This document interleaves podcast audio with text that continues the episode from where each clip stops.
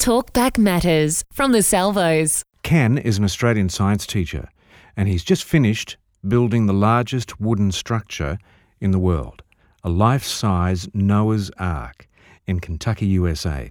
Ken shares more. Well, the Bible gives us the dimensions of Noah's Ark in Genesis as 300 cubits by 50 cubits by 30 cubits.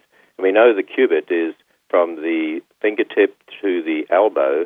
And so what we did was we went back and researched ancient cubits, and we believe the more ancient the cubit, the more it would be closer to what uh, Noah used. And so there's a number of different cubits in history, but we used a 20.4 inch cubit. So that works out to 510 feet long. That's about one and a half times the length of a football field. Wow. Uh, it's 85 feet wide, half the width of a football field, and 51 feet high. And we built it 15 feet the ground. So actually, from ground to roof is seven stories. From ground to the top of the bow is 10 stories. So it's a massive ship.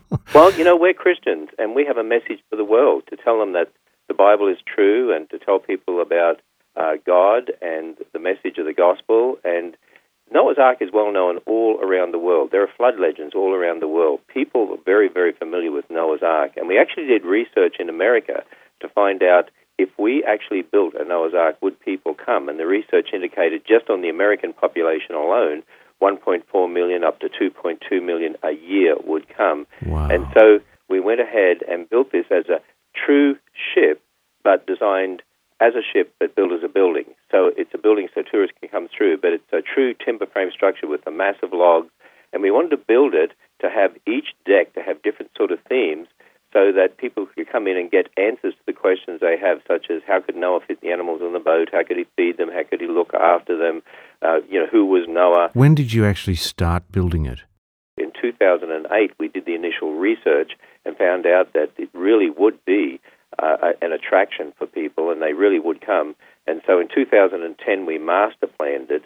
It was opened July 7, 2016, and it took uh, 24 months of construction. And considering it's the biggest timber frame structure in the world, 3.3 million board feet of timber, that in itself was quite a feat. But we had 100 Amish craftsmen and hundreds of other contractors. The Amish craftsmen particularly built the timber frame structure, and it's anchored to three uh, towers that house uh, the restrooms and the lifts and the exit stairs and so on. When you were putting it together, did you ever think about what he must have been going through when he did it with uh, whoever he worked oh, with? and you think about the fact the Bible says that you know the whole world uh, had rebelled against God. It was only his family that went on board that ark, and you think what a great man Noah must have been. He did everything God commanded him to do. It says in Genesis, and he built this great ship, and all the people were rejecting God except for his family.